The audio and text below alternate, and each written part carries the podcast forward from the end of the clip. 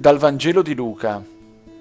In quel tempo il tetrarca Erode sentì parlare di tutti questi avvenimenti e non sapeva che cosa pensare, perché alcuni dicevano Giovanni è risorto dai morti, altri è apparso Elia e altri ancora è risorto uno degli antichi profeti.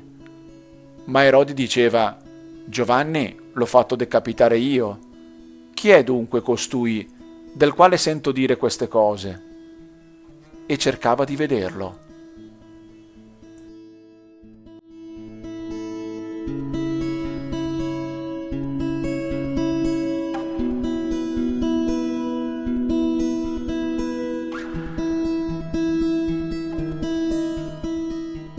Il Vangelo ci racconta che Erode vuole vedere Gesù.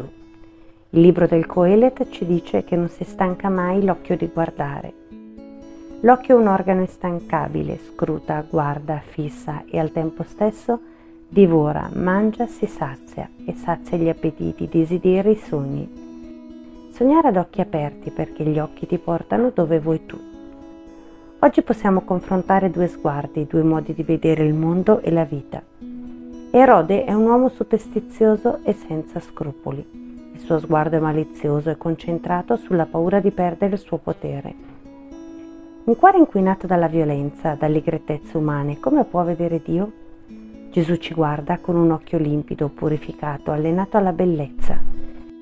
Durante il discorso della montagna ci ha detto, beati puri di cuore perché vedranno Dio. Anche ogni giorno, ogni istante, scelgo come guardare il mondo e la vita con il mio sguardo. Riconosco di non avere sempre lo sguardo limpido e puro come mi dice Gesù.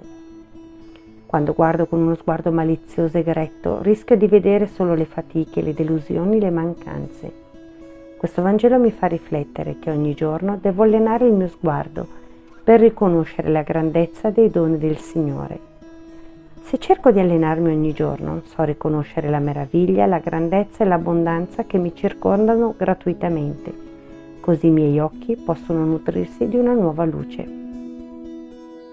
Oggi ripenso al mio sguardo verso il mondo, limpido e puro o gretto inquinato?